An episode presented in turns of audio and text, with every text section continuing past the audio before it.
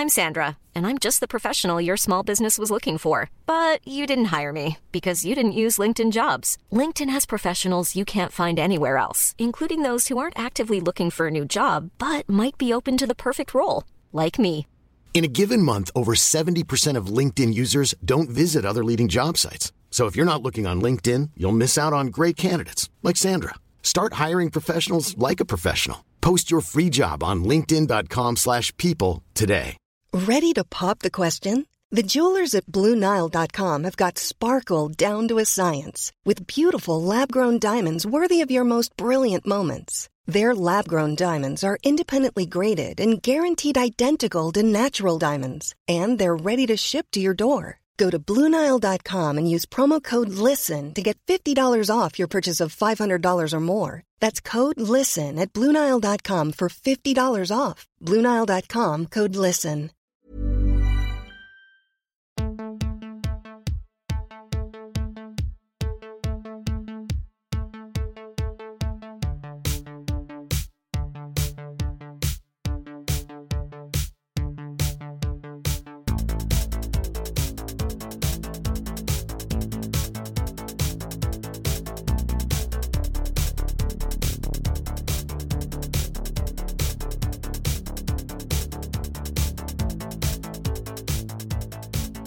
Welcome to Bad Dad, Rad Dad, where we look for better dads one movie at a time. I'm Kylie. I'm Elliott. We're going to talk about the movies we watched this week before crowning the baddest dad and raddest dad of them all.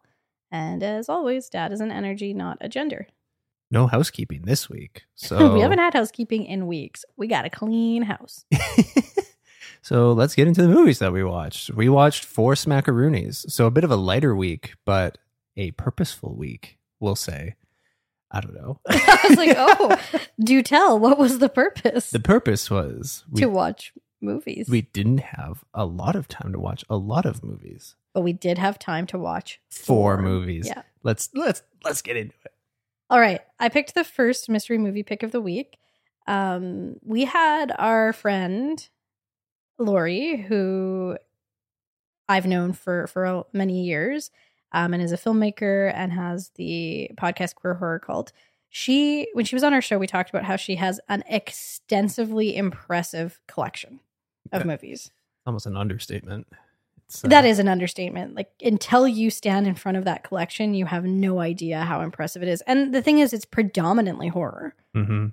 So if there's basically any horror movie or horror adjacent movie, there's a high chance that Lori owns it. And so I kind of went through my watch list and looked at um, what films I want to watch, horror films that aren't on any streaming services or at the library, because we're trying to save a little money right now. Yeah. Thanks for nothing, Bank of Canada. Indeed. Um, and then I, I asked to borrow those from Lori, so this was one of them. I was trying to decide which of the movies I'd borrowed from her I wanted to pick, and then I unexpectedly saw on Instagram that apparently this film is a Christmas film, and I had no idea. So I picked the 2007 extreme horror movie. is that somewhere? No, I just said that. Oh, that's good. Uh, it's called Inside, uh, not to be confused with Bo Burnham's Inside, Yeah, I was let down. I was like, "Where's Bo?" because it is originally, and and we watched it in French. So the original title title title title is uh, à l'intérieur, maybe. All right. I don't know if I pronounced that right. Oh, neither do I. Um, so Inside, 2007 horror film, directed and written by Alexandre Bustillo and Julien Maury. Um, it stars predominantly Alysson Paradis as Sarah and Beatrice Dalle as La Femme. Mm. The synopsis so, this is part of the new French extremity movement, of which Martyrs is, High Tension is, um, the film we watched for the Not Your Final Girl 2022, Trouble Every Day, is a part of that.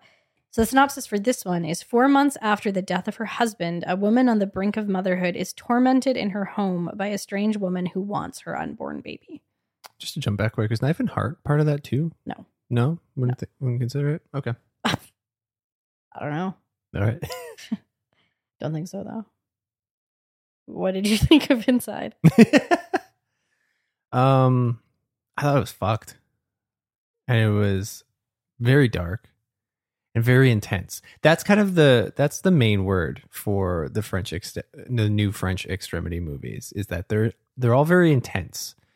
And even when you kind of get to the end of them, because we were kind of talking about this after the fact that after watching High Tension, after watching Martyrs, even after watching like Titane, both of us were like, yeah, there's like some messed up stuff in that, but it didn't like fuck me up. But these movies are kind of known as just like fucking people up.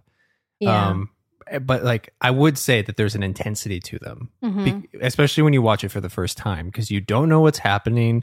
Everything just seems ratcheted up to 11 and you don't know if or when it'll kind of let you let down a little bit and and ease up and and kind of give you a bit of breathing room because typically as soon as it does that then it's then it's just grabbing you again by the shirt collar and pulling you up. Yeah, so I don't know if I talked about this when we watched Trouble Every Day, but like the wiki page for New French Extremity or New French Extremism or informally New French Extreme has coined, coined by Artforum critic James Quandt in a uh, article that he wrote to talk about this like collection of films, some of which we've mentioned.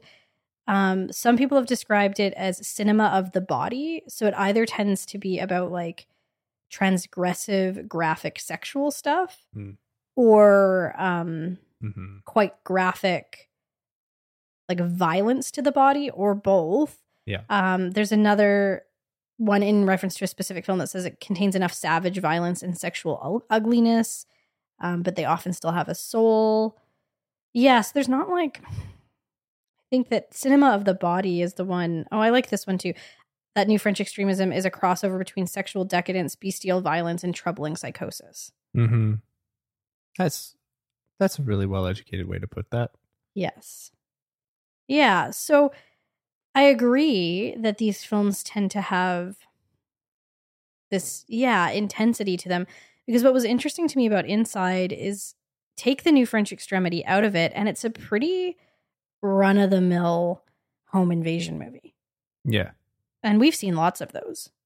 Yeah. Many that I like better. Like Mhm. I I mean I haven't seen it in a long time, but I have really liked Panic Room. Yeah. Or even like if you want to get kind of creepy peepy supernatural about it, like the night house. The Strangers. Yeah. Funny Games, my favorite. Love funny games. Um, Hush for a newer one. yeah. Oh like man, Hush is good. Lots of movies that are kind of in this vein. I think what this one does differently is the extremity of the violence. hmm But there's this strange thing that happens when I watch a new French extremity movie, and and I think this will come up later in our discussion of a different film. Is that in being told that it's going to mess me up so much and that it's so graphic, I almost am like, oh, that was it. Yeah. That kind of goes back to what I was saying about Martyrs and High Tension and like just some of those films. Well, High Tension does have something in like the very first scene that I was like. Yeah.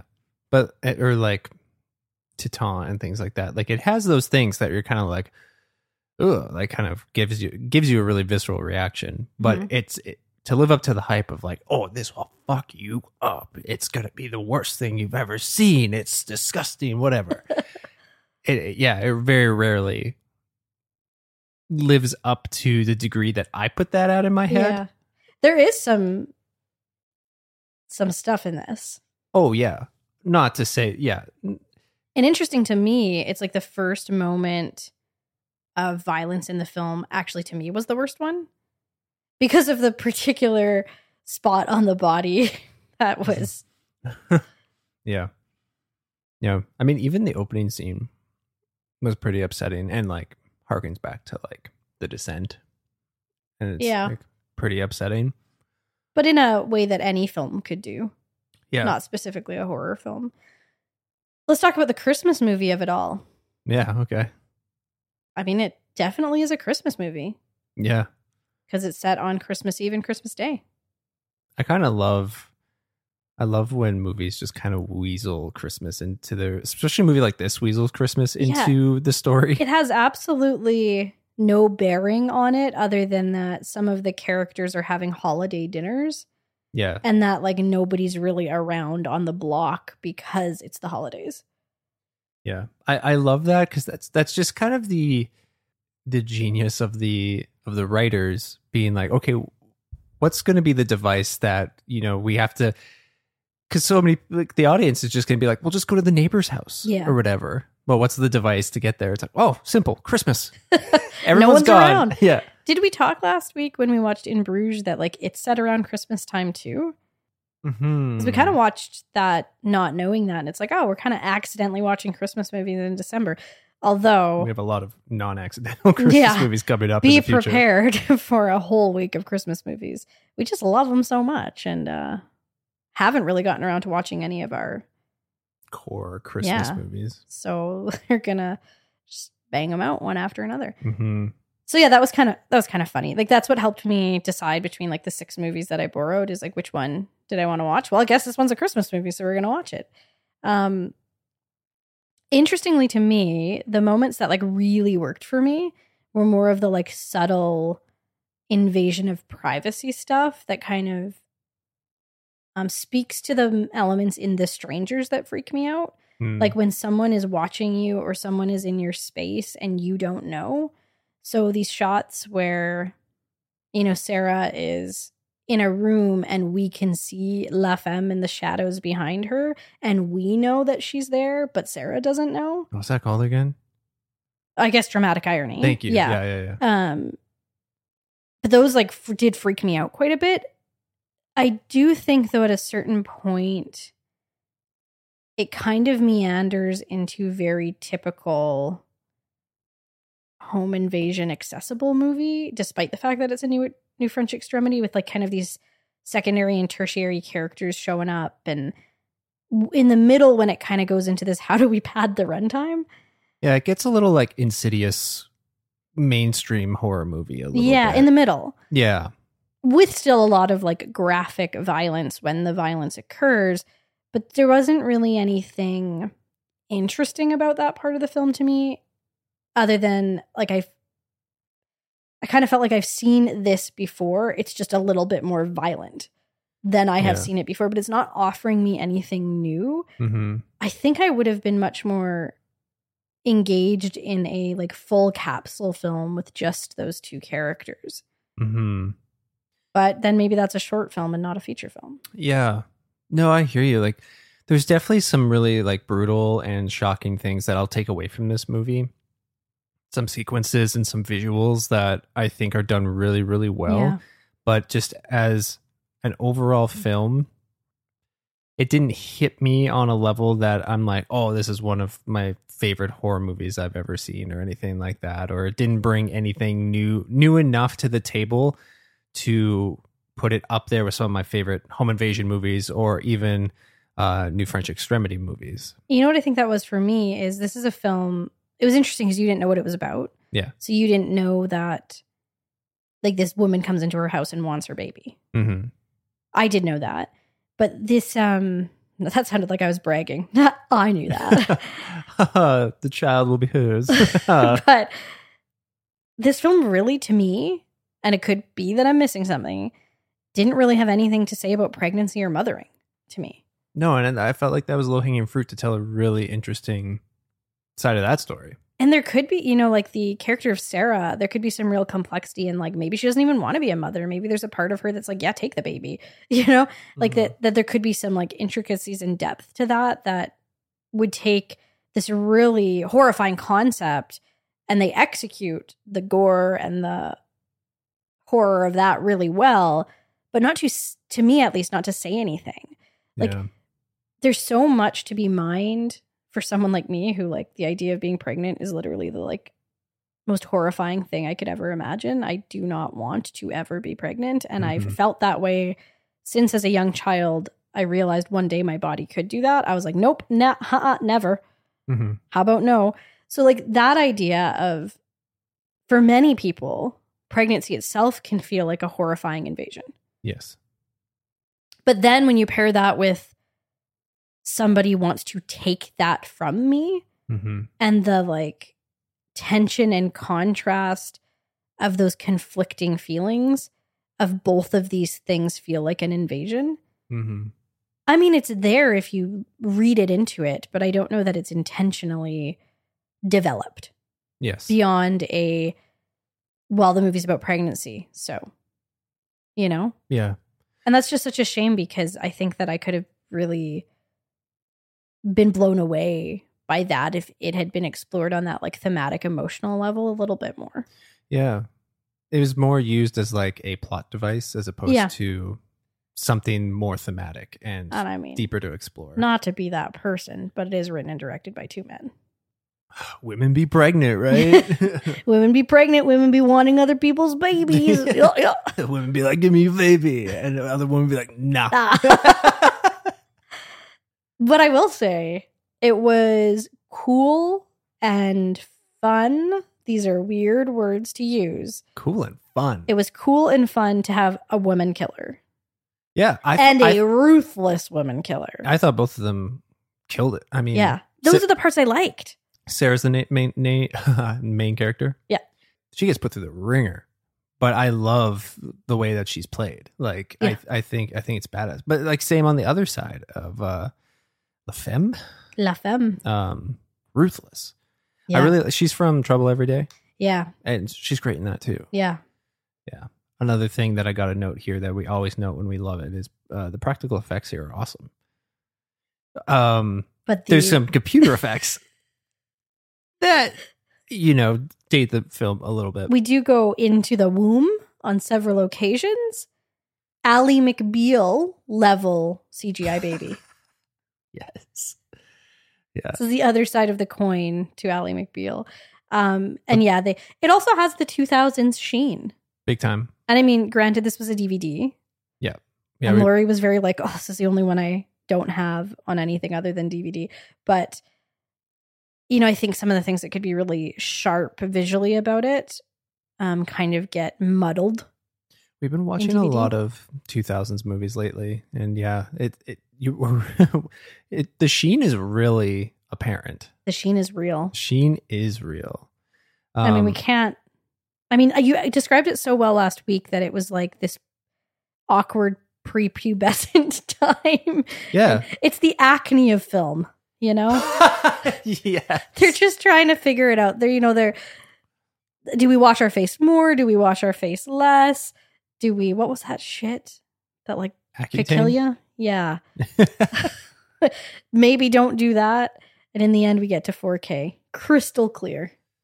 Oh, the 2000s films were just pimples. Just pizza faces. That was so rude. I would never say that to a real person. I'm just talking about cinema. Whew. All right. Before Kylie decides to bully anyone any further. Um There's yeah. I I have to say, effects aside, I was totally happy with the amount of blood that was in this movie. Yeah. So much blood. so much blood. And this had been on. There's a scene from this that was in the 101 scariest movie moments on Shudder, and I made us skip over it because I knew I wanted to watch this movie. Yeah. So then after we watched it, I found it, Of course. and we ma- watched that scene, and it was it I- is a pretty great scene. Yeah. That show was so fun to watch the 101 scariest horror movie moments because you're kind of sitting there when they introduce the movie and you're just running through your head of, oh, it could be this, it could be this, it could be this. But some are just like, oh, no, it's definitely this scene. Hope they do. I mean, I guess they couldn't do another one. They should do more stuff like that because I like it. Hot take. Hot take: Elliott loves it. shudder You make me shudder. All right. Inside, how to make you feel? Made me want to crawl out of my skin. Oh, Yeah. Um creepy peepee. Not my fave, but glad that I've seen it. What about you? yeah, pretty much the same. Like it definitely freaked me out while I was watching it, and like the gore, I loved, but it never got to a point where I couldn't, like, I had to look away. Mm-hmm. So I was just kind of like along for the ride, and when the ride was over, I was ready to get out of the car and never get back in it. It was like this really bad ride we had to the Toronto airport, where it's like part of me is fascinated by what's happening, but I will never call this Uber again. Yeah, we got an Uber and a Telsa showed up.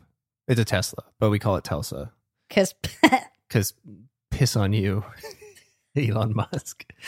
Um, so yeah, this this Tesla shows up. We're going to the airport, mind you. So the driver would know that we would have bags with us. Presumably, if you're going to the airport, you're going to have bags, full trunk, full trunk of shit that we had to help her rearrange. And then, oh man, she's just bless her heart, but like Didn't know how to drive. she was too nervous of a driver, so she was hugging the shoulder, which was full of potholes, and we're just like bouncing and like swerving. There's not a lot of confidence in the driving. All three of us had to sit down as soon as we got to the airport. It's like we're gonna throw up. but also, she was driving with two feet. Yeah, so it was really jerky too. and she was trying to keep her distance from everyone because obviously she was afraid of her Telsa getting wrecked. Um, yeah. So anyway, that experience is kind of what inside was like, where I'm like, it's a little barfy, it's a little all over the place, Jerky, jerky. but I am kind of fascinated by what's going on. Yeah, I need to take a breather after, and I definitely won't be calling that Uber again. yeah. Yeah, that's how I felt. watch out. And that, my friends, is what we call a metaphor. Ah, well done, well done. Ten points to Gryffindor. Ravenclaw. Ah, yes. Yeah, but you can guess what I am. Hoof Hoofle poof. Okay. Let's get to the next one. I wanted something that was just comfort food, and we've never watched together that I can remember. Um, well, that I know of, because you've only seen this once, kind of. I chose the 1986 comedy Ferris Bueller's Day Off. It was written and directed by John Hughes and stars Matthew Broderick as Ferris Bueller, Alan Ruck as Cameron Fry, uh, Mia Sara as Sloane Peterson, and Jennifer Grey as Jeannie Bueller. The synopsis, the tagline for this, which I totally love one man's struggle to take it easy. Uh, the synopsis After high school slacker Ferris Bueller successfully fakes an illness in order to skip school for the day, he goes on a series of adventures throughout Chicago with his girlfriend Sloane and best friend Cameron, all while trying to outwit his wily school principal and fed up sister. That is such a long synopsis. Did you see the shorter one? Uh, what was it? A high school wise guy is determined to have a day off from school, despite what the principal thinks of that plan. Yeah, I saw that. That's too too too brief. Oh, I liked a wise guy. Oh, wise a high school wise guy. um, yeah, uh, I was excited to watch this because I I grew up watching this. You, however, did not have a bit of a history with it. Mhm. What do you think of Ferris Bueller's Day Off? I don't know where to start. Okay, well, just do it. Ask me a question. So, what do you think of Ferris? No. Ask me a second question. um, what was the first time that you watched Ferris Bueller? Okay, so I did not grow up with John Hughes films. Although in retrospect, I did grow up with films he wrote, Yes, but not like the films that when we hear John Hughes, we think of. So not his like, were they called the Brat Pack? yeah, Like not those films. I never watched those as a kid. My parents were born in 56. They're significantly older than your parents and then a lot and significantly older than a lot of our friends' parents were. yeah, Um, and they, my sisters were born in 87 and 84. So, like, my parents were in their late 20s, getting into their 30s, having kids when these movies were coming out. They weren't reminiscing about high school. yeah. They weren't watching these movies. So, I just didn't grow up with them.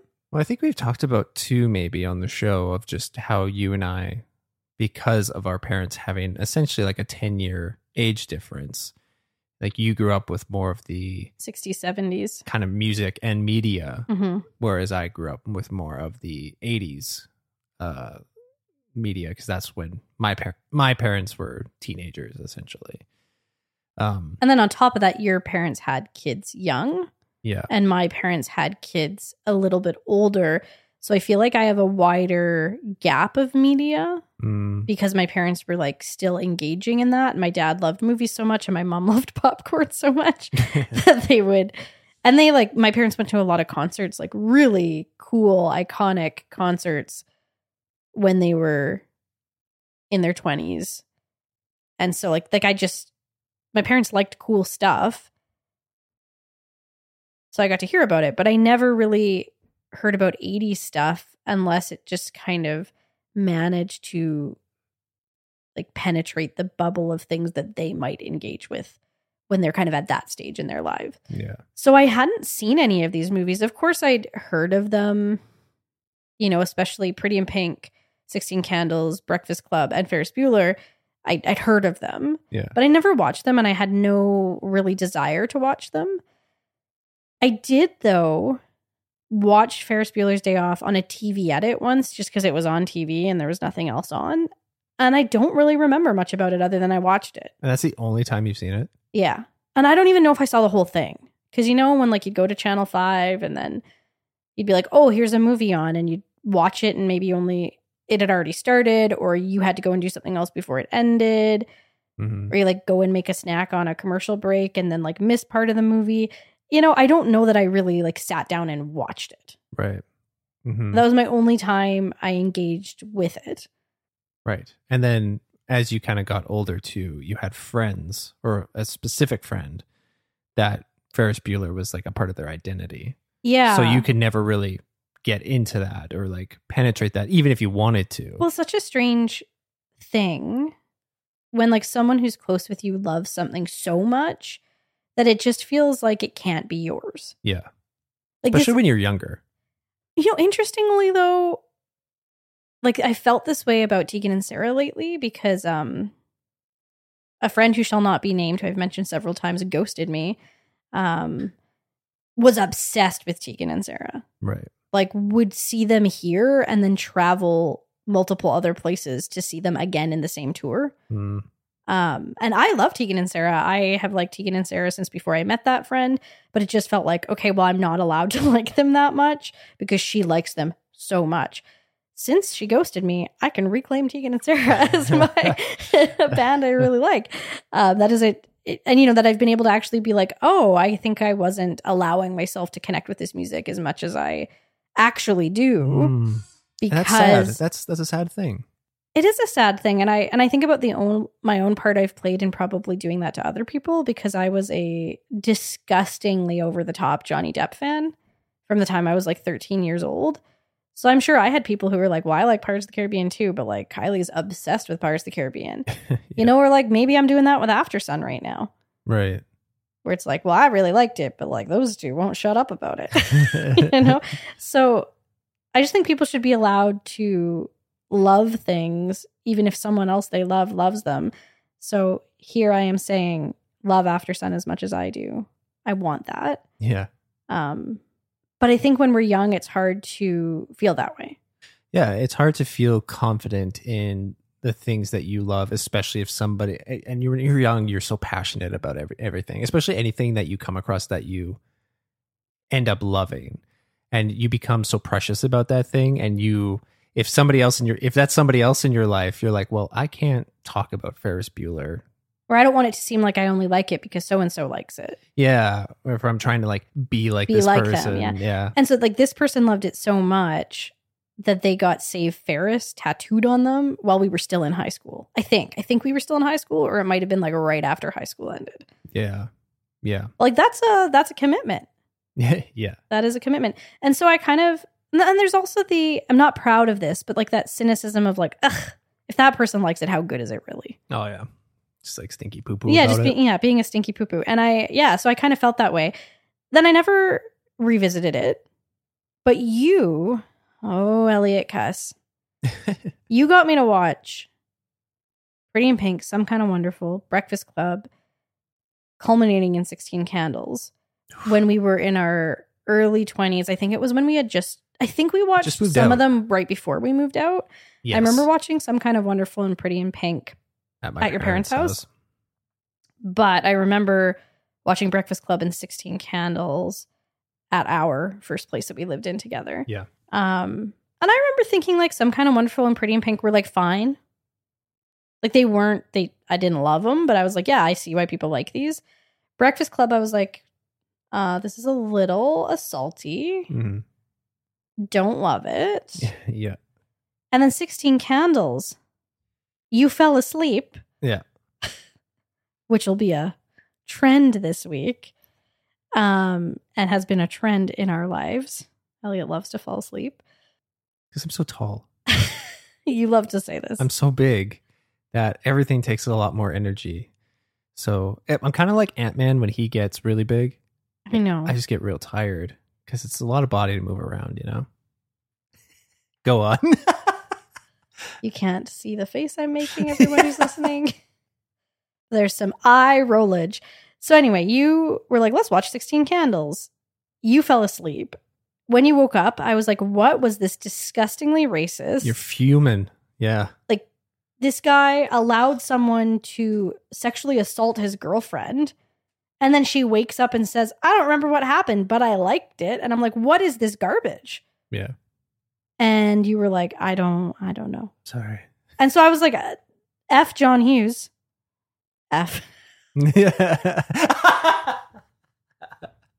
I've got my teacher hat on. F John Hughes. F John Hughes. F him to heck. And that's pretty much where I've stood, sat, ruminated Uh, for the last like 10 years. F John Hughes. yeah. And, that's totally fair. Like, I think of John Hughes movies that he has that are kind of considered part of like the Brat Pack stuff. I I really love Ferris Bueller. Pretty in Pink and Some Kind of Wonderful are like the runners up. I could really give two shits about the other two because I, I I didn't grow up with those ones. Like I they weren't in the rotation. I only, I saw them a little bit later in my life. But I'm like, oh, you know, like I'll probably like these. It's John Hughes and like, ah, yeah, they're nasty. Like They're gross. grosso. yeah, like Breakfast Club is like getting there, and then Sixteen Candles is like peak. Like I'm just gonna throw everything racist, misogynist, assaulty at at the wall and send it out there, which is nuts coming from the guy that made Home Alone. And Flubber. yeah, that's So right. here's the thing though. I have no nostalgia for John Hughes. My associations with him have been F that guy. Yeah. I have a old friend who was obsessed. So there's a little bit of eye rollage there. I loved this movie. Hell yeah, it's great. It's I so loved fun. it. It is exactly my kind of humor. hmm Like it's just silly but witty and like sometimes really dry hmm in like its like deadpan moments. I loved it. Yeah, it's it definitely still slaps. I grew Yeah. like I grew up watching this a ton, like probably the most of all the John Hughes movies. Like I I watched the VHS to death. I watched it on TV all the time, so much so that when I'm watching it now, I still know where the commercial breaks w- would be. Like amazing. so as we're watching it, I'm like, oh yeah, and the commercial break would be there. Um, yeah, it's it's awesome, and the fact that it is held up as well as it has is just a miracle given the Breakfast Club 16 candles of it all. Yeah, so so here this is interesting. I read a couple quotes on the trivia page that I just thought said what I would want to say even better than I could say it. So one of them and I want to talk a little bit more about what's being said in this. Mhm. It says the idea of a sequel had gone around for years, having Ferris in college or on the job somewhere, but the idea was dropped. Matthew Broderick felt that the film didn't need a sequel, that this film was at a, about a specific time and place that we'd all like to revisit, and it didn't need updating. When I feel like if you if you do it when he's older, it just seems like there's this element of like he's just irresponsible, like he's just a lazy slacker adult, which is less interesting than like a high school student that you can totally relate to wanting to ditch class to do anything other than go to school. So, so this is the thing that I wanted to talk about. The, I was really moved by that statement. The film is about a specific time and place that we'd all like to revisit. Mhm. Because as we're watching this, I'm thinking that I haven't had that feeling of like taking a day off guilt free yeah. since I was that age.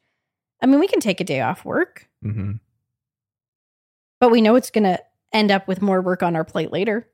Yes. and that we're probably going to be stressed out to a certain degree about like what's happening at work while we're not there and about like feeling guilty that we know we're missing work and also like you can get caught ditching and doing what Ferris does and get in trouble for it if you're ditching work. Mhm. Um, but I just like I mean, I used to ditch school, Oh yeah. didn't you? Oh yeah. I what one that sticks out in my memory is I ditched film and media class one time because the, because the new Death Cab for Cutie album came out. so I, I gathered up a couple of my friends from the class and we all drove. This is so irresponsible and like not great if, from the teacher's perspective because if we like drove, crashed, and died, that was on their watch essentially.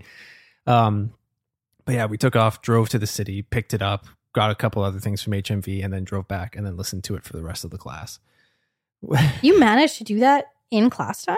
oh yeah, You got there and back within 85 minutes. yeah. Wow, that's impressive. What I used to do, so we grew up about, for the listener who doesn't know, about a 20, 25 minute drive from Edmonton, hmm but not in Edmonton proper. Had to take the highway to get to Edmonton. Yeah. In grade 12, I had a friend who we both, nope, she had a third flock spare. I did not. and we would often drive to Edmonton at lunch. The Mhm. lunch break is not enough time to drive to Edmonton and back. It's 45 minutes. And we'd go for lunch at Opium, which doesn't exist anymore, but oh, I loved that place. And then we would come back and I'd be like, eh, bio's already started. I guess I just won't go. Oh man, grade 12 was awful because we do this thing. We go to Panda Hut every Friday, call them Panda Fridays. Be like a group of friends. We'd all go. And so often, I mean, it's Friday. You're just already ready for the weekend. Some of us had third block spares, some of us didn't. But sometimes you'd be like, let's just go back to the house and play N64 and not go back to school. and just not all. go back to school. Yeah. So bad. And sometimes we pretend to be each other's parents, but like we just all be trying to do deep parent voices. I used to get my brother in law to call me in sick That's great. because he's how he's like, what, 10 years older than us? yeah. So when we were 16, he was 26. But he went to the school too. So he'd be like, they're going to recognize my voice. And I'm like, you're a man now. yeah. Chill. They're not thinking about you. that this was before you could just look up like in a system whether your kid was listed as absent or not. Um yeah. we could we could get away with more. You could also skip, like legitimately skip. And if you just like got home before your parents, you could delete the message off the phone. Yeah. So there was yeah, We were like kind of the last generation to that could yeah because when my brother was in grade 12 it switched to like a system where my mom could look at any given time Yeah. so We're the last of the sneakies. we were the last of the sneakies and i watching this film i felt that that like that time in my life is gone where you Mhm. can shirk off your responsibilities and not have to really worry about it Yeah. that's sadly not a thing anymore Yeah.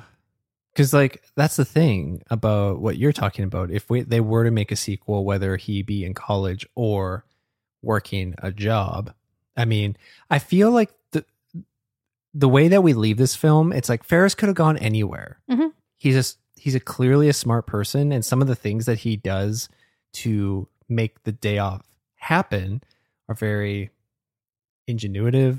a little manipulative and manip like he could he could be a lawyer he could be an engineer he could like he could also just like end up working a shit job and the fact that we don't know but it sets up that he could go anywhere and do anything is great so i feel like there's this expectation that each person that watches this film have for the characters by the end of the film and i feel like there's just a whole slew of disappointment that could happen if they made a sequel and and I agree with you if if they did a sequel and I mean if it was Matthew Broderick at this age he's not in college um, so I, I don't Just know a forever in student. retirement like maybe he's the teacher That's it. that's what they would do He's just a student forever.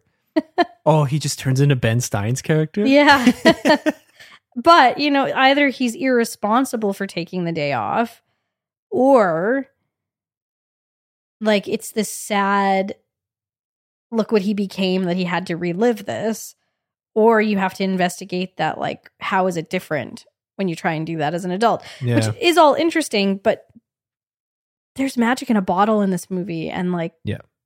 having a sequel would crack the bottle so there's this other quote i really liked from ben stein himself no shit. win his money. So this is a, this is a quote, direct quote. He says that Ferris Bueller is the most life affirming movie possibly of the post war period. This is to comedies what Gone with the Wind is to epics. Holy shit. it will never die because it responds to and calls forth such human emotions. It isn't dirty. There's nothing mean spirited about it. There's nothing sneering or sniggering about it. It's just wholesome. We want to be free. We want to have a good time. We know we're not going to be able to do that all our lives. We know we're going to have to buckle down and work. We know we're going to have to eventually become family men and women and have responsibilities and pay our bills. But just give us a couple of good days we can look back on. God damn, that's really good. I know. That's really good. I was like, I can't say that any better than Ben Stein did. yeah. This movie does give you every like it kind of gives you like with with Rooney, the principal, it gives you like this cartoon element. Like it's Mhm. very cartoony. But like the dynamic I'll say like specifically the, the dynamic between our main three, specifically Ferris and Cameron, is really interesting to me watching Mhm. it now, just because it seems like, you know, clearly they're best friends and have been for a long time. And Ferris even acknowledges that like their paths may change in the future and they may no longer be friends. But there's this dynamic of like they know how each other are as people and they call each other on that. And there's a lot of like really great male expressions of feelings in this too that I really like and feel really genuine and like kind of hit in a very emotional way. Especially Cameron's arc. Cameron is the hero of this of this movie, the unsung hero of this movie. Um but yeah, like it, it says so much about this very specific time in our lives and how it's a movie that allows us to like connect back to that and hold on to that even if it's just for like an hour and 40 minutes. And I think you can connect to different characters in it, right? Oh, like Oh, I probably was more of a Cameron in that I did feel guilty when I didn't go to bio, Yeah. Yeah, yeah. yeah. you know, and had that anxiety of like, well, what's going to happen if I don't go to class and that kind of Mhm. thing. But I had friends who were more Ferris and were just like, Fuck ah, yeah. let's have fun. Yeah. These are our good years, you know? yeah, yeah. And in retrospect, missing bio didn't impact my life too much, right? Um, missing social studies definitely didn't. Sorry, social studies 30 teacher. Um, but I never missed English. I would like to point that out. Never skipped English, not once. Probably a good thing as you are an English teacher. I also never skipped math because I literally couldn't understand it if I skipped math. Yeah.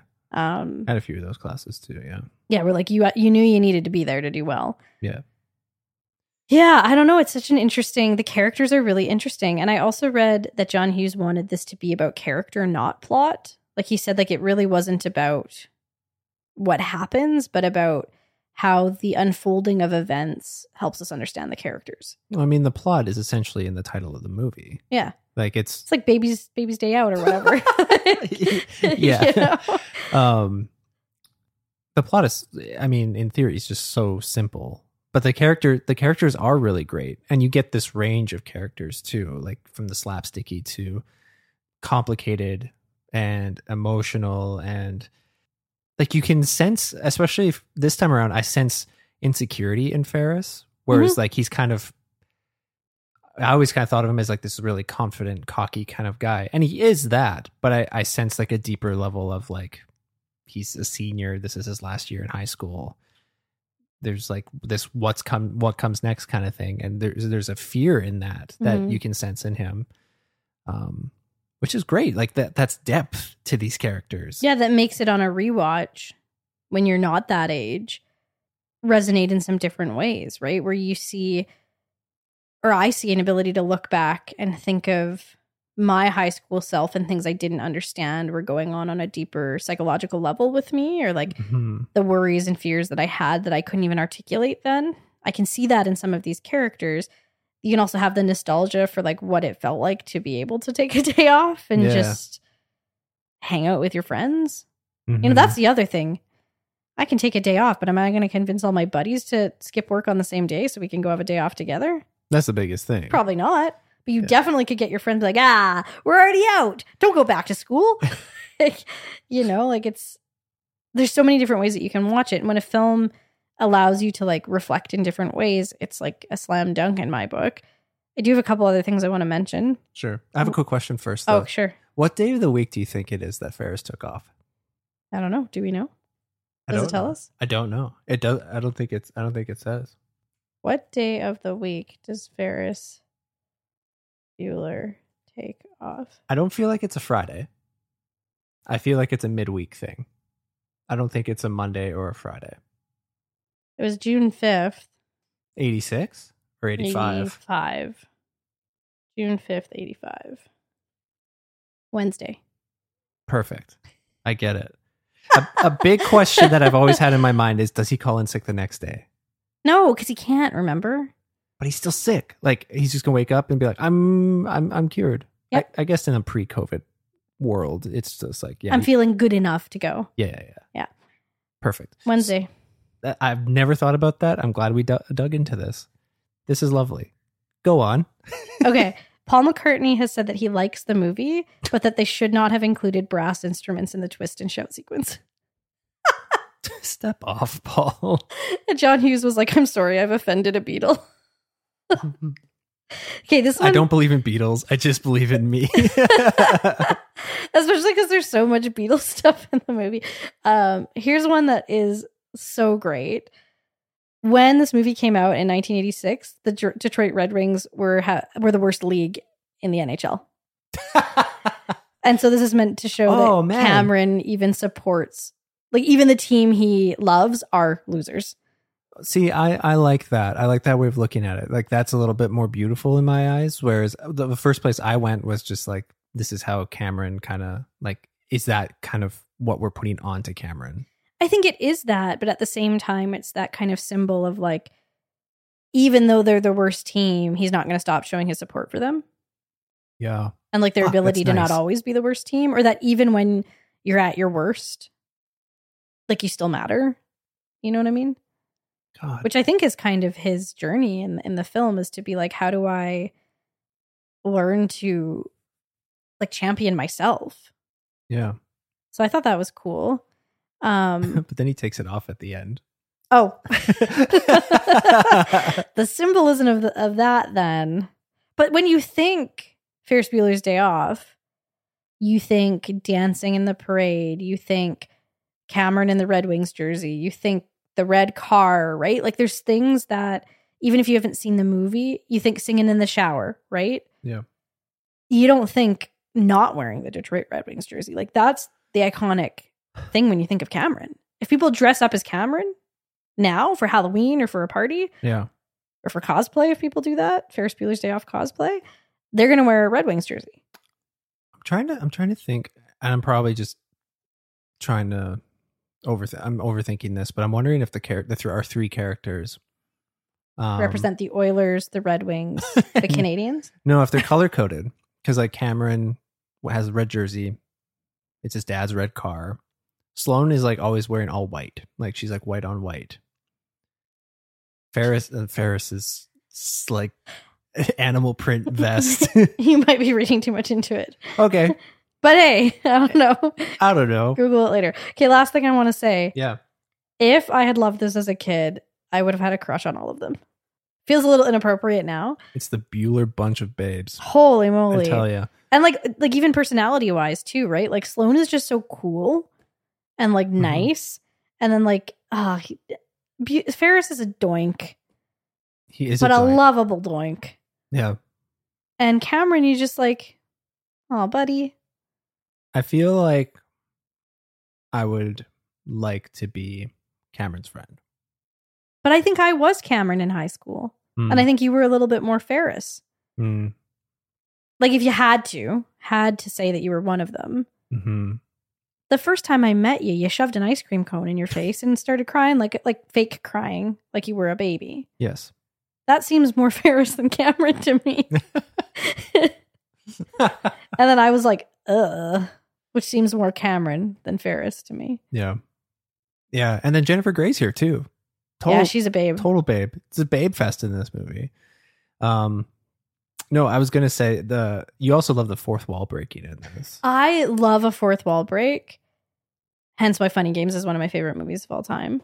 I love when it leads into it so heavily that it starts putting like things on screen Yeah. of like like listing the things that they're talking about. Like I think that that's so that's so clever. That's so great. Do you like it like in Deadpool? It kind of takes it too far. Because it's trying to be all. I don't dislike edgy. it. I do like it, but I'm like it. It gets to a point where it's a little too overused for me. It's not subtle, Yeah. Well, I mean, this isn't subtle either, and But neither there's, is like- funny games. but there's like a subtlety to the humor and the way that it uses it. Like it kind of uses a lot of like Jim looks from The Office. You know? yeah, I think it does it a little bit more sparingly, Yeah. so that those moments hit a little harder. Um, but that's not what Deadpool is going for. Deadpool is going for um, overindulgence. yeah. Yeah. Yeah. Like that's its goal, and I think it succeeds at that. Um, yeah, I do like the fourth wall breaking. Yeah. It's great, and the soundtrack still slaps. It's great. I love I I love this movie, and I love that we just talked for so long on it, and it still makes it love makes me love it even more. I, I will watch it again. I think it'd be really cool if Metro played it. I don't think they listen to us, but That'd be sick. if they do, would love. You should play. They should play it on June fifth, and then people should. They should do it during the day, and people have to take the day off to go and see it. That's a great idea. Yeah. Let's talk about this more after. um, great. How did Ferris Bueller's ma- Day Off make you feel? it made me feel really warm. Oh, nice. Where Yeah. where did you feel it? Where in your body did you feel it? All right, therapy. yeah. um, this is always my answer in therapy. Just my chest. it's always my chest. it's always. I think it's only been my tummy once. yeah. I've had it in the feet once too. Are you being serious? Yeah, yeah, yeah. In therapy? Yeah, yeah, yeah. Oh, you get asked that too. Y- Yeah. That's their jam. We both go to the same place for therapy. We Different therapists, but same, Same place? place. it's all yeah, all about where you're feeling Where do you feel that in your body? Um, I did. I felt it in my chest and my my cheeks, You think not you- my butt cheeks. I was gonna say, like, I wonder if I'll ever feel it in my butt. I I have I have faith that you will. I'm a believer. I'm a believer that a movie will eventually make my butt cheeks feel something. um, yeah, it made me feel warm, and it did make me feel nostalgic, but Hmm. In a happy way. That's cool. Yeah, really That's cool. You're way. able to feel that, even though it's not necessarily something that you grew up watching, but you still it still gave you those feels. You can fall in love with a film anytime. It's never too late. That's great. Thanks. Poetry. How'd it make you feel? Uh, yeah, it made me feel like a kid, and Where did you feel that in your body? in like back of my mouth. Actually, Yeah, yeah, yeah. what? Yeah, like back. Man, your therapy sessions must be so much more interesting than mine. I'm like, Yeah, my are. chest. No, they are. I'm telling my therapist you said that. Don't do it. Where it is, you feel that like a dagger in the heart. Um, I'm so grateful that it still holds up, and that it has aged in a way that I I can view it differently now. But it also makes me feel a little bit like Elaine at the end of the Green Mile, where she's like, "Here's this amazing story," and it's like, "You had a son that was how old?" Here, I'm like, "How? This is a wild adventure. How'd they do it all in a day?" Like, I Because feel- they were infected with lies. because I feel like they don't pick up Simone until second block or second period at Man, least. you are misremembering the pep that high schoolers have. they go to so many different things, and are still home on time. I don't get it, but movie magic. Yep. All right, Okay. I got two mystery picks this week. you did, I did. lucky devil. I picked a film I've been meaning to watch forever. I'm fairly certain we even own it. Um, yeah, I think you're right. I think we got it in the blockbuster crash of 2000 whatever. I picked Persepolis. Persepolis? I think of it as Persepolis because we always used to sing a song. In Catholic school? No, you and I, when you had the book, where I was like Persepolis, Persepolis, Persepolis. We did this? I did. Every time I hear the you- title, I'm just like, Persepolis. well, it's Persepolis forever for, for you. Um, so Persepolis, 2007 film, animated, biography, drama. It's three very different categories. Oh, Directed by Vincent Paronnaud, who also wrote the screenplay, and co-directed by Marjane Satrapi, who wrote the comic that it's based on. It stars Chiara Mastrio. Wow, I'm going to do this. I just was giving you shade for pronouncing names, and now I'm doing it badly. Chiara Mastroianni as the adolescent Marjane, and Catherine Deneuve as La Mère. There's a lot of other people, but I think that those are kind of the central two. Um, the synopsis A precocious and outspoken Iranian girl grows up during the Islamic Revolution. I have wanted to watch this forever. I read the comic many years ago and really liked it. And just somehow never got around to actually watching the film. So I was really excited when I saw it was on Criterion. Do you know how long after the the book that this came out? The graphic novel came out in 2000 for Persepolis, The Story of a Childhood. And then there was a second Persepolis called Persepolis, The Story of a Return, which came out in 2004. So it's, Oh, okay. yeah. And this does cover both of them, but not like it does selectively take some things out. Uh, what year is this? Sorry, the the movie. 2007. Hmm. What did you think of it? Um, I mean, first of all, the thing that makes this movie for me is the art style. It's so striking. I could it, it matches the book almost like beat for beat. Mhm. I, I haven't read the book, but I know what the book looks like, and we actually like turned through it after we finished this movie, and just like, man, they just stuck with it and nailed it Mhm. Like we even found some panels that are beat for beat. Yeah, which is really cool because we like there were things we really liked in the film, and I haven't read the comic in so long, and I do feel like I've become a better reader of visual mediums Mm. since I first read this comic. Um, so I'd be I am interested to go back and read this again, feeling like I'm more adept at how to comprehend visuals and how to um like work in that medium. I think it would be helpful to if you re or if you reread it now, having seen the film, Yeah. because that could just help also make some of those connections. So it's a nice easing in of Yeah, I mean, I, I really liked the it. comic at the time, but what I have found sometimes when I've read graphic novels in the past is I don't really linger in the visuals, and I I still am reliant on the dialogue, Hmm. um, or the or the writing, the written portions of it, and the writing is whip smart and like evocative and just really really good um and a lot of that is taken straight out of the comic as well right Mhm. so that was a comic where even if the visuals weren't something that I was able to engage with as much, just because it's something that I doesn't come naturally to me, the writing was still so fantastic. Yeah. Like it's such a um it's such a complex personal story that the animation really helps to kind of heighten it and because it's told from a first person Mm-hmm. narrative it allows it to punctuate certain things that happen or elaborate on them or present them in a way that you just can't necessarily get from a static frame Mm-hmm. or a panel in the book. Um, it actually it kind of reminded me a bit of the approach of the movie Flee.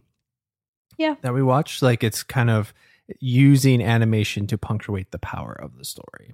Yeah, and using that, which the comic is obviously doing as well, but that combination of art style with voiceover that in the comic is like art panels with written Mhm. elements. It has this really striking ability to juxtapose. Mhm. So to like have this visual juxtaposition, this thematic juxtaposition, and emotional juxtaposition, like there are parts in this film that are so goddamn funny, yeah. and there are moments where I cried. Mhm. Right, so like this film can, and it it can switch so fluidly between the two. Like it's not a sharp switch like Parasite has, Right. where you're laughing and then like you're almost um Terrified. the word I- there's a word I'm looking for there. Like you're you're laughing and then you are surprised Right. by being like it's like oh boo just kidding right whereas this it's like this movement that makes sense between these juxtaposed things that shows how interconnected they are Yeah. as opposed to having them bump up against each other Yeah. It's a good way. it's like an that. enmeshing of them as opposed to a um confliction Yeah. you know and i found that really moving and i thought the art style presented that in a way that a um what do we call a non-animated film live action. Yeah, so that I think I, there wa- there's a word for it. Um, that a live action film I don't think could have done as well. Yeah, Like I think this film wouldn't be as impactful if it was live action.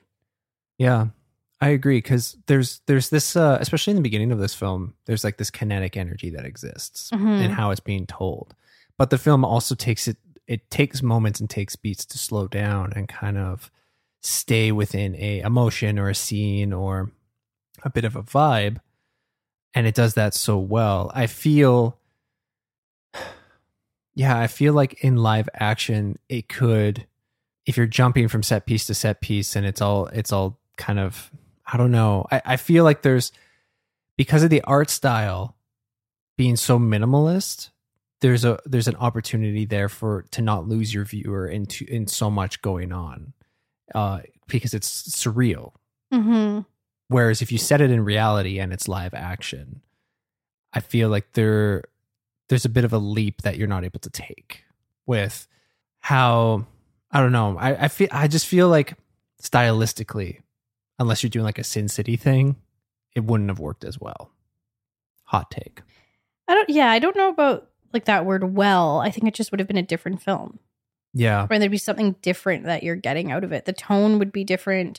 I think the thematic and emotional resonance would be different. It'd Yeah. probably also be a really good film, but it wouldn't be the same film. Yeah, I think that that's the thing is that maybe just in my head I'm struggling to imagine what that would be like just because it was so effective. I think it would be a like a straight drama, Yeah. but that art style that then allows for that surreal, sur, wow, Surreality. surreality, um, and like the imagination to play a part in it. Yeah. I just loved it. Like I, I, I agree Yeah. with you. I can't imagine not having the film be that way because it is so impactful. And I was really, really drawn to it. Like I want to watch this movie again. Yeah. I want to read the comic again. Do you know who I think could actually make a good live action version of it that would capture all of the emotions it needs to capture is the, Celine Dan- the Daniels. Oh, put them together. Oh man. I don't think this needs to be a live action film. I agree. I agree. Um As we'll uh, talk about in our next film, remakes are stinky poo poo. yeah. we don't need it. I mean, I think that there is value in translating this from comic to screen. And um, having not read the comic in a long time, I'm just going off of what I read online after we watched the film. But I read that um, in be- having to selectively cut things out, that the film reads more as a history of Iran, while the comic is more focused on the character Mm. of Marjane, right? Like that she becomes like the central focus as she moves through the history of her time in Iran. And that the film is a little bit more focused on like Iran as a character. yeah. Now, I, I haven't revisited the comic, so I, I can't speak to if I agree with that. Yeah, I, I mean, and having not read it at all, I I felt I felt both. Like I felt that it was about Iran, but I also felt like I got a lot out of Marji as a character.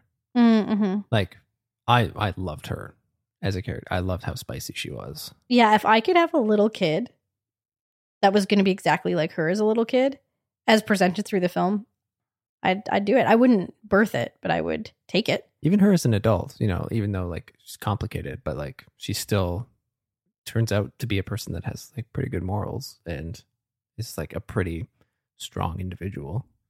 Yeah, she's spicy from beginning to end. Yeah, love love a spice. Love a spice. Spice Girls, Spice Cabinet. Paprika. Yeah, I I was really moved by this film. I really really liked it, and I do want to revisit it. You uh, slept through some parts of it. Yeah, I was a sleepy boy this week, and I apologize.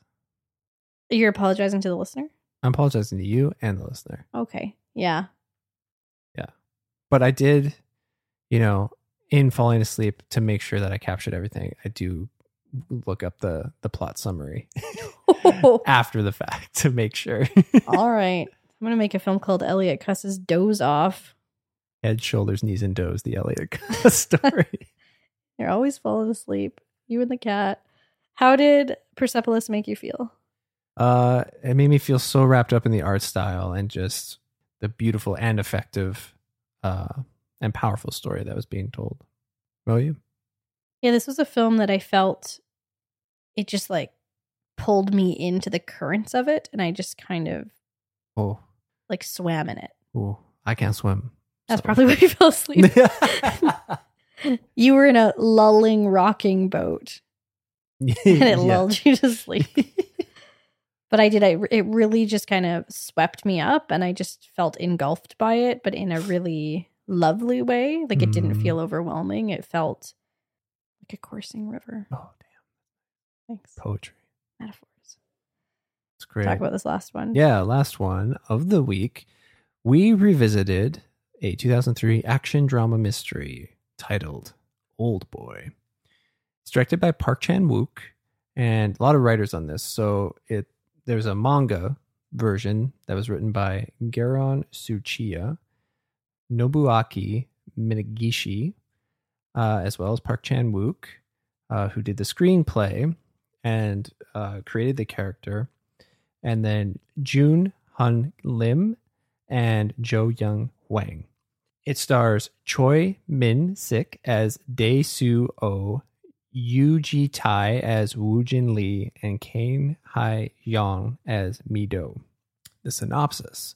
After being kidnapped and imprisoned for 15 years, Dae Soo is released only to find that he must find his captor in five days. Whoa. So, this was playing at our favorite place, Metro Cinema, for its 4K restoration, which looked great uh, and sounded great. They cranked the volume for this. They wanted to They did. blast us with it. Um, we watched this one long ago, so this is our second time seeing it. What do you think of Old Boy? I liked it. Mm-hmm. Um it plays different a second time. Yeah. So it's interesting.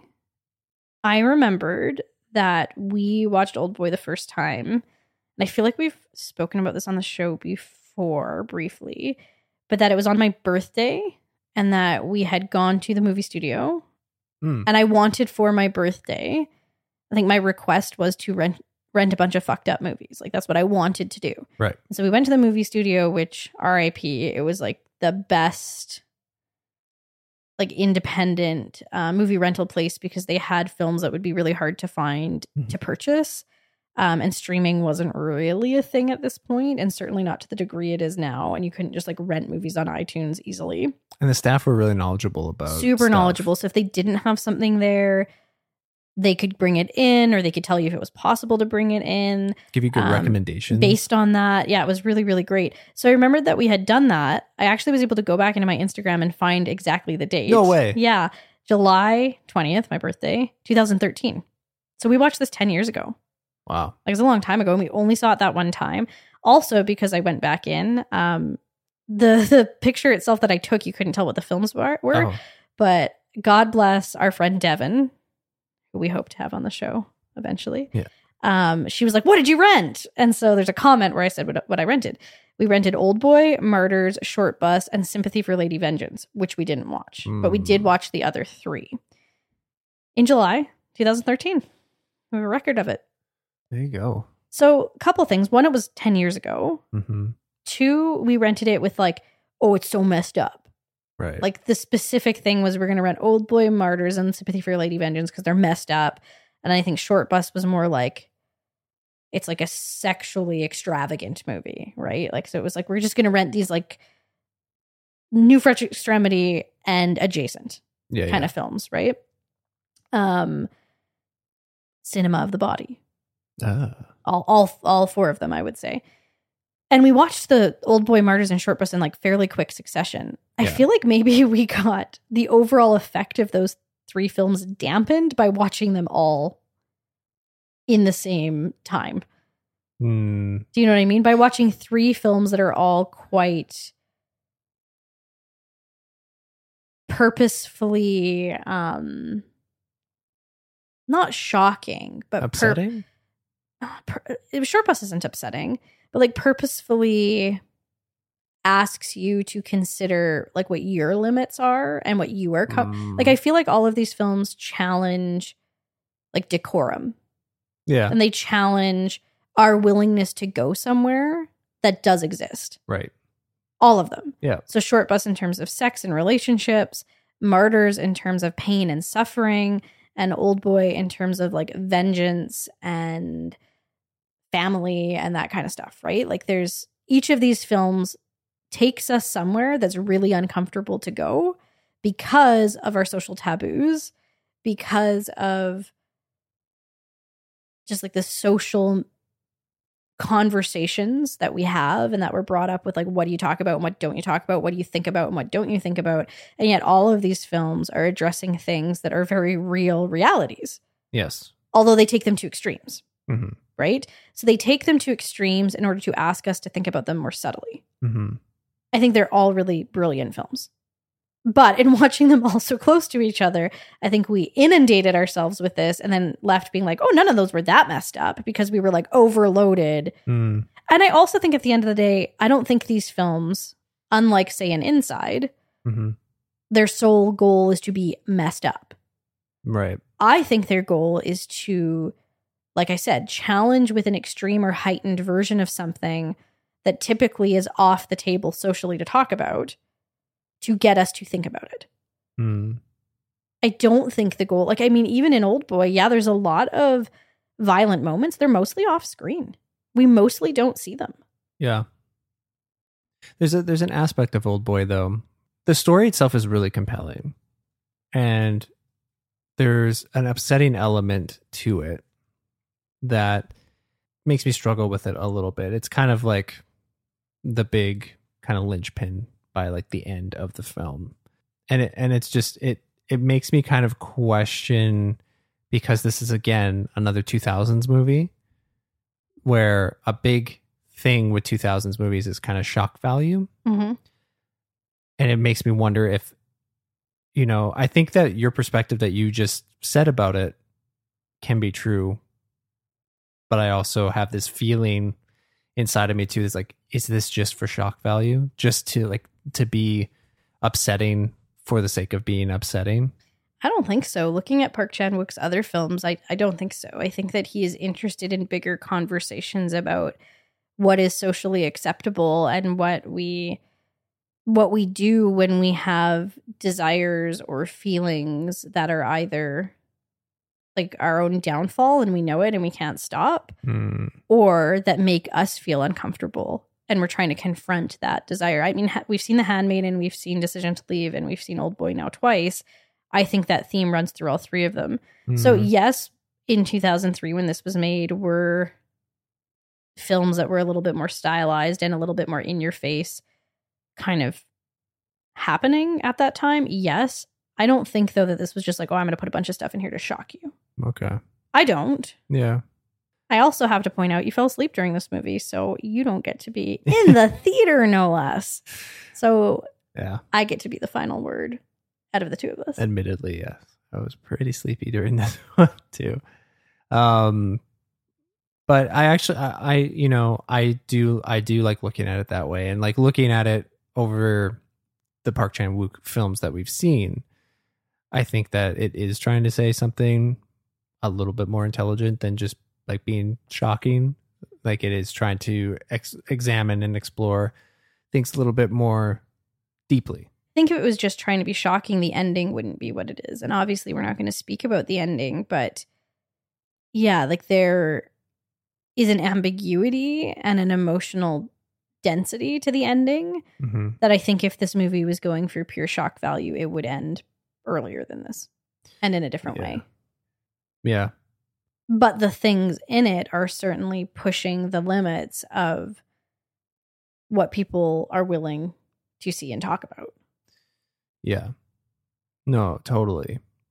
But it doesn't feel like torture porn or like I'm just trying to be icky for icky's sake.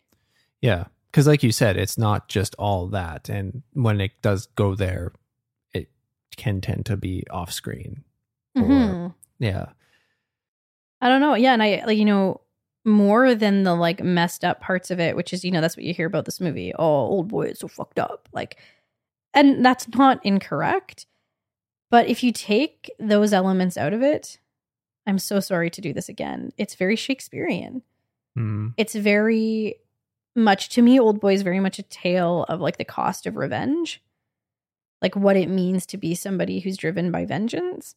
Um, it's a story about human folly, like what happens when we make mistakes and Yeah.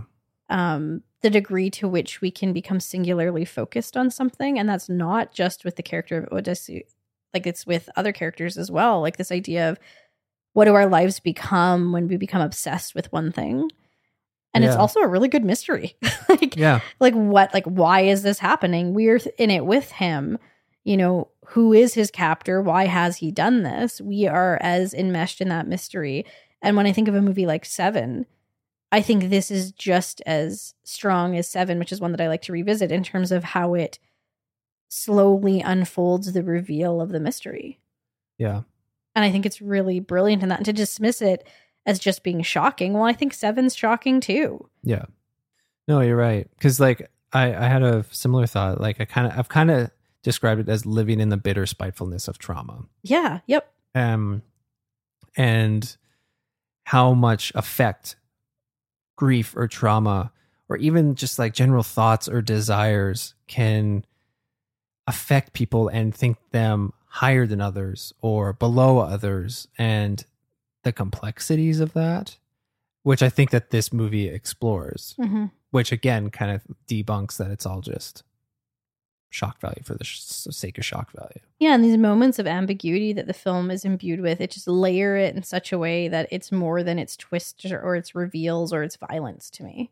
Yeah. like i come away from this film thinking about like what does this film have to say about revenge about desire about loss about trauma and i don't usually feel that way when a film just is shocking and then ends even if i like that mm. film Yeah. I was kind of when you were when you were saying that and kind of talking about how people regard this movie as just being fucked up. It's kind of how people think of the first Saw movie and are like, "Oh, it's so gory." But it's not gory at all, really. Like no it's all in it's the all cuts. suggested. yeah Yeah. And a lot a lot of this film is too. Either it's long shots where you can't really see anything violent or it cuts away when the things are happening such that you don't actually see the moment. It's Mhm. like the opposite of inside, yeah. where it's like show the moment, show the moment, show the moment and lose the other stuff. Like in showing the moments so much, you lose the ambiguity, you lose the character, you, Yeah. you lose the thematics. I think there's a way to balance the two because Yes. I, I like to see the gore as well. yeah. Um, and I had a lot of fun with Inside, but this is one that lingers a little bit more. And I mean, something that's undeniable about Park Chan Wook and, and his films is that he's great at vibes and he's amazing with camera work. Oh my Like, goodness. He does amazing things with camera. I mean, the I'd say like probably the most infamous scene in Old Boy is the hallway scene. hmm Um, and it's it's it's still incredible, and it's a one shot, which you know I love. But like to what we're talking about, he knows when to cut, and he knows when to and he knows when to linger, and that is Okay. Masterful. So here's this is really cool. As I um, was bragging about earlier, I you know in our we've watched getting close to 300 films this year, which is definitely the most we've watched in a year ever. ever.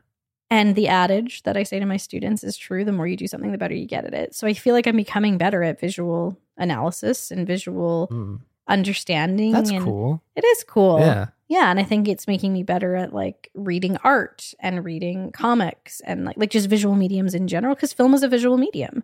I never thought about that. Like just the fact that like that sentiment of you get better as you do like we're becoming better movie watchers. Yeah, I think so. And like talking about it more.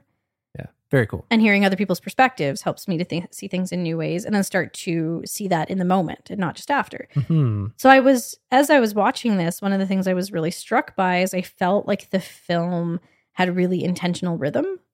Right. Like yeah. at times like it starts so zippy.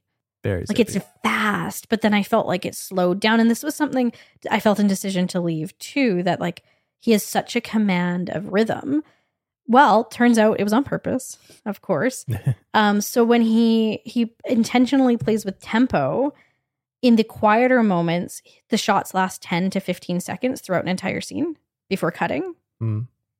and in the other in the quicker moments the zippier moments 2 to 6 seconds before cutting Mm. So we're cutting like in five times like more in a quiet or like in a fast scene than we are in a quiet scene. He's just making a series of vines. but but but I felt that like I felt these tempo changes and that he had such a command of it. There's a scene near the end when like kind of the mystery culminates. It's not the culmination of the film because ultimately the film like our central conflict is Odessa finding out like why he was imprisoned. Um and this is kind of the first step of that. And it's like an upsetting scene in many ways, but it's also beautiful and surreal and like gentle and yet like really sensual and yet like kind of uncomfortable. And the whole scene is shot so impeccably. hmm I don't know, he's just he Park Chan-wook even though some people like his all of his films seem to speak to them on a really kinetic and emotional level and I haven't quite connected with any of his films in that way Yeah. like I appreciate the craft and I like the story and I come away having enjoyed the experience of watching the film. hmm I haven't felt that just extra step more and so that's obviously the beauty of the subjective nature of film is that while I appreciate them, I like them, I'll revisit them. For other people, these are movies that just linger in them and resonate in them and they feel so connected to. Yeah. And while he's making much different films, Bong Joon Ho is much better at hitting me with the emotions. And I think that's just a subjective thing, right? I don't Yeah. think that Park Chan Wook is, or that Bong Joon Ho is a better filmmaker No. than Park Chan Wook. I think there's something about the themes and the particular style of Bong Joon Ho that connects more emotionally with us. Yes. Whereas the style, the themes, the emotions of Park Chan Wook connect more deeply with other people. And yet I Yeah. think those people could probably appreciate Parasite, could appreciate um, Okja. Memories of Murder, could appreciate Okja. Okja, uh, Snowpiercer. Yeah. But maybe those are fours and 4.5s for them. hmm And Handmaiden and Decision to Leave and Old Boy are fives, Yeah. right?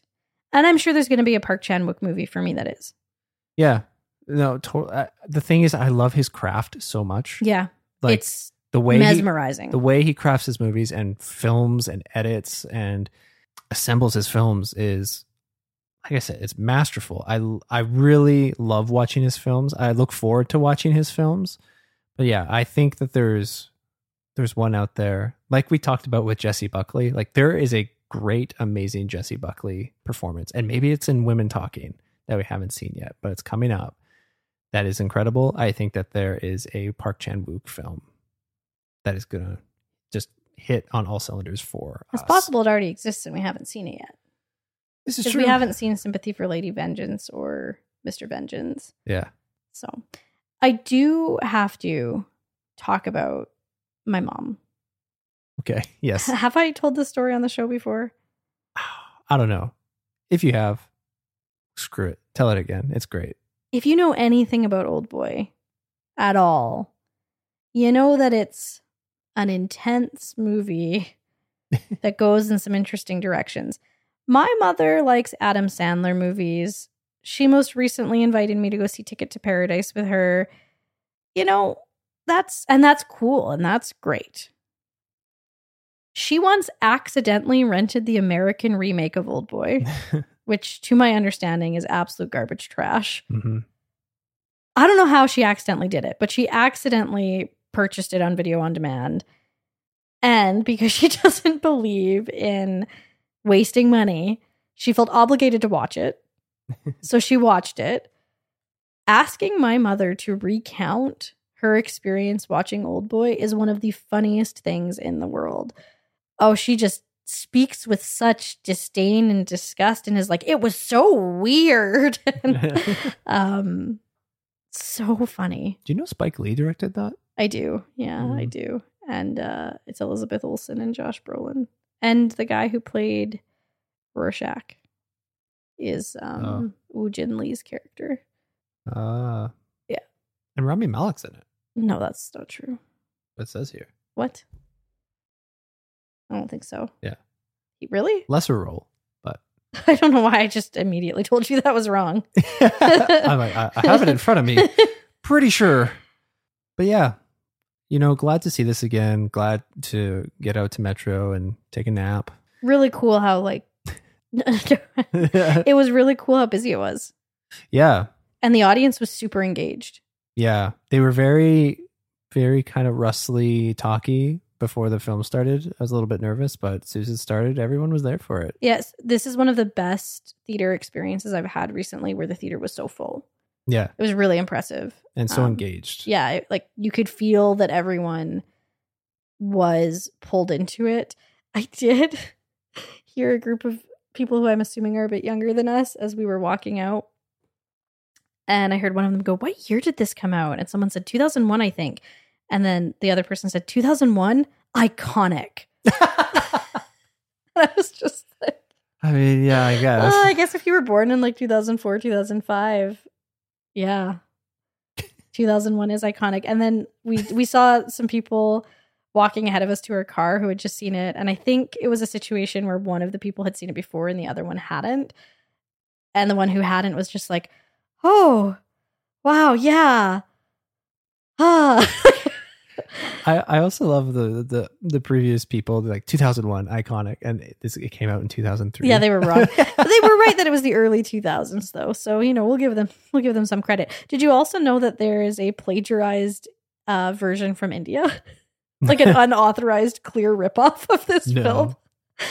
yeah. So silly. older boy It's called Zinda, I think. oh wow that's awesome okay so rewatching old boy how to make you feel Honestly, on a rewatch, I just felt pretty sad. Like I felt sad hmm. at what being consumed with vengeance can do to a person. And I think the film ends in a pretty heavy place. Not in a heavy like, oh, twists and shocks and ugh, but like a just a heavy emotional place that I think is actually quite reflective and yeah and has a lot of emotional heft. And I was really drawn to that idea of like loss and what do we do when we're trying to cope with loss and trauma and the dangers of vengeance. hmm You? yeah uh, i mean i was glad to see it again but yeah I, I was left with the kind of feeling that i had at the very end that i that i had at the end of parasite a little bit Mm-hmm. like that's just kind of what i felt inside my chest it, it was in your chest. is in my chest. Um, yeah, and that's what it left me sitting like it's very heavy and con- contemplative and yeah, sad. Um, yeah, You want to talk about bad dads and rad dads? yeah. Let's name uh, the dads of the week. All right. I had a, I had a tough time. I I had a tough time with bad dads. There's so many to choose from. Who did you pick as a bad dad? Picked Woo Jin Lee. So did I. Okay. There were some choices. Yeah, yeah, yeah. Why'd you pick I- him? Oh, he he focuses on the wrong things to the point of like self-corruption. Like just Yeah, like he's so singularly focused on what he thinks matters to the point of meaninglessness well, it's like to the detriment to of everyone. Others and himself. Yeah, exactly. Like it's and and straight up he's sadistic. Like yeah, yeah, yeah, yeah. like I mean he's just not a great guy. But yeah, it was that like singular focus and inability to let go hmm that when I'm thinking about qualities in a dad and not just like who's a bad character, but like thinking about, you know, why we do this, which is that concept of what kind of parenting we think is strong parenting and what kind of parenting, you know, could do with some reflection. I think being singularly focused on what you think is the right path and what you think is the appropriate way to deal with something to the point that it consumes you Yeah. not a great thing for a parent. And I think lots of parents can get like that in a way that, of course, is not this hyperbolized. But I think that that kind of obsessively singular mindset is a really dangerous thing for a parent to have. the like blatant refusal to accept any alternatives Mhm. or healthier alternatives Mm-hmm. and just getting like stuck in the worst stage of grief Mm-hmm. and be unmovable from it. Yeah, dangerous is uh is the word for it. Mm-hmm. Yeah. So Wu Jin Lee, Pee pee poo poo. get out of here. Yeah. Go away. Jeez. Don't be nobody's dad. Uh, Rad Dad. Who'd you Uh, pick? I picked Marji from Persepolis. Oh, that's really lovely. Uh, I just love. I mean, I love how spicy she is. Um, but she's just like, I find her so smart and so driven. I I really, you know, on top of being spicy, I love that she's a killjoy. Mm-hmm. I love a killjoy. I myself like I, I like to revel in being a killjoy sometimes. Like it's just it's not to like pee pee poo poo everything, but to find spots of like where maybe others aren't thinking about something of the way that maybe I think they should uh, or being more considerate.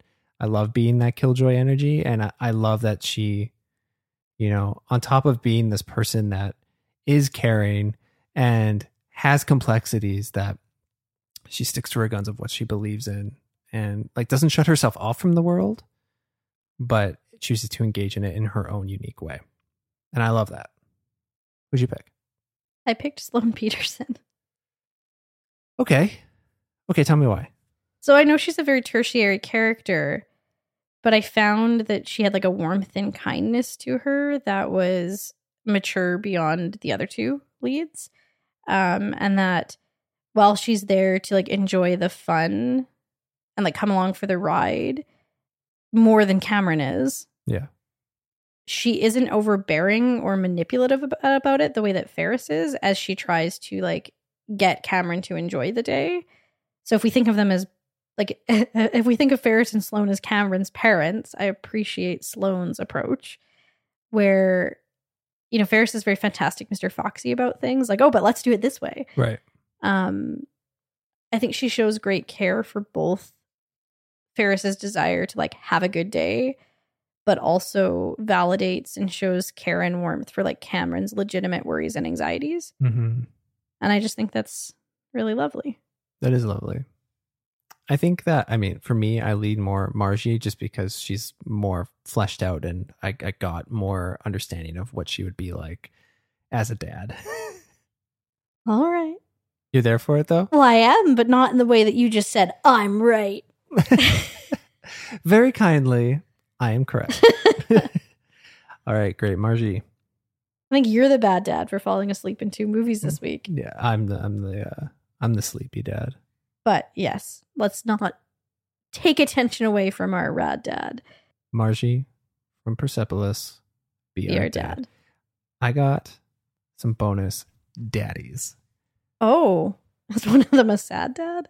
Uh, Because we definitely could have a sad dad in Odaisu. this is true. I no, I'm just picking the whole Bueller bunch. oh, as, as bonus daddies of the week. Ferris, Sloane, and Cameron as our bonus daddies. Yeah. The Bueller bunch is a bunch of babes. Yeah, they are wheat woo. They were all adults when they filmed, so that's Okay. it's okay. All right. Bueller Bunch. Wheat woo. Uh, okay. Before we get out of here, Rad Rec. Very excited. Uh, promoted this on our on our socials, but uh, I was recently on an episode of a podcast called Jimmy Eat Pod. It is a podcast that focuses and deep dives on all of the songs in Jimmy Eat World's catalog. I am a huge Jimmy Eat World fan and have been for over 20 years. And every time I say that, I just am like, what, e- what the heck is even life? You're like 2001 iconic. Yeah, pretty much. Um, but it was so funny. Like it was, it was, it was such a cool thing. I came across the podcast and saw they hadn't covered my favorite song of Jimmy Eat Worlds, which is called Roller Queen. And I reached out to them, and the stars just aligned, and I was able to go on the show and uh, unpack uh, my thoughts and feelings about that song and about my history with Jimmy Eat World and chat with uh, David and Justin over there just about all of our kind of collective um, thoughts and feelings about Jimmy Eat World. I don't have a lot of Jimmy Eat World fans in my life to deep dive on Jimmy Eat World and talk about all of their, you know, nuances and just kind of bounce between the history and releases and stuff like that. So it was really cool to do that with a couple of fellow Jimmy Eat World fans. So if you even like Jimmy Eat World a little bit, um, or like listening to people talk about thoughts and feelings, which I assume you do if you listen to our show about things that they totally love, I encourage you to go listen to my episode, uh, the most recent episode of Jimmy Eat Pod, wherever you get your podcasts. Yeah, and listen to Roller Queen. It only exists on YouTube. Um, is how much of a deep cut it is. Yeah, you are so Uh, alternative. A little too cool for school, but whatever. Listen to my favorite song. You can't find it on Spotify or Apple Music. Just saying. Um, but yeah, Jimmy Eat Pod, wherever you get your podcast. That's the Rad Rec of the Week. cool. Thank you all for listening. We drop a new episode every Thursday, and until then, we encourage you to slide into our DMs over on Instagram at baddad.raddad. You can get a sneaky peek at what we've been watching on our individual letterboxd accounts. Our usernames for those are in the show notes, and we would absolutely love you forever if you could please drop us a rating, review, or follow on Apple Podcasts, Spotify, or wherever you're listening from. And that's going to do it for these old boys this week. So until next time, I'm Kylie, and my dad's dead. I'm Elliott, and my dad's a deadbeat. But remember, Not all dads have to be bad.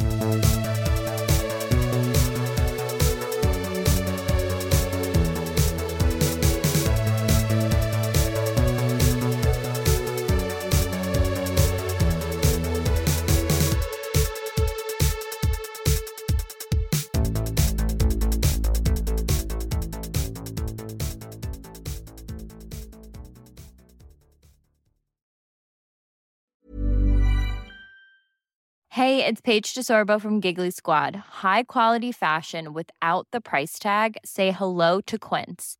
I'm snagging high-end essentials like cozy cashmere sweaters, sleek leather jackets, fine jewelry, and so much more. With Quince being 50 to 80% less than similar brands. And they partner with factories that prioritize safe, ethical, and responsible manufacturing. I love that. Luxury quality within reach. Go to quince.com slash style to get free shipping and 365 day returns on your next order. Quince.com slash style.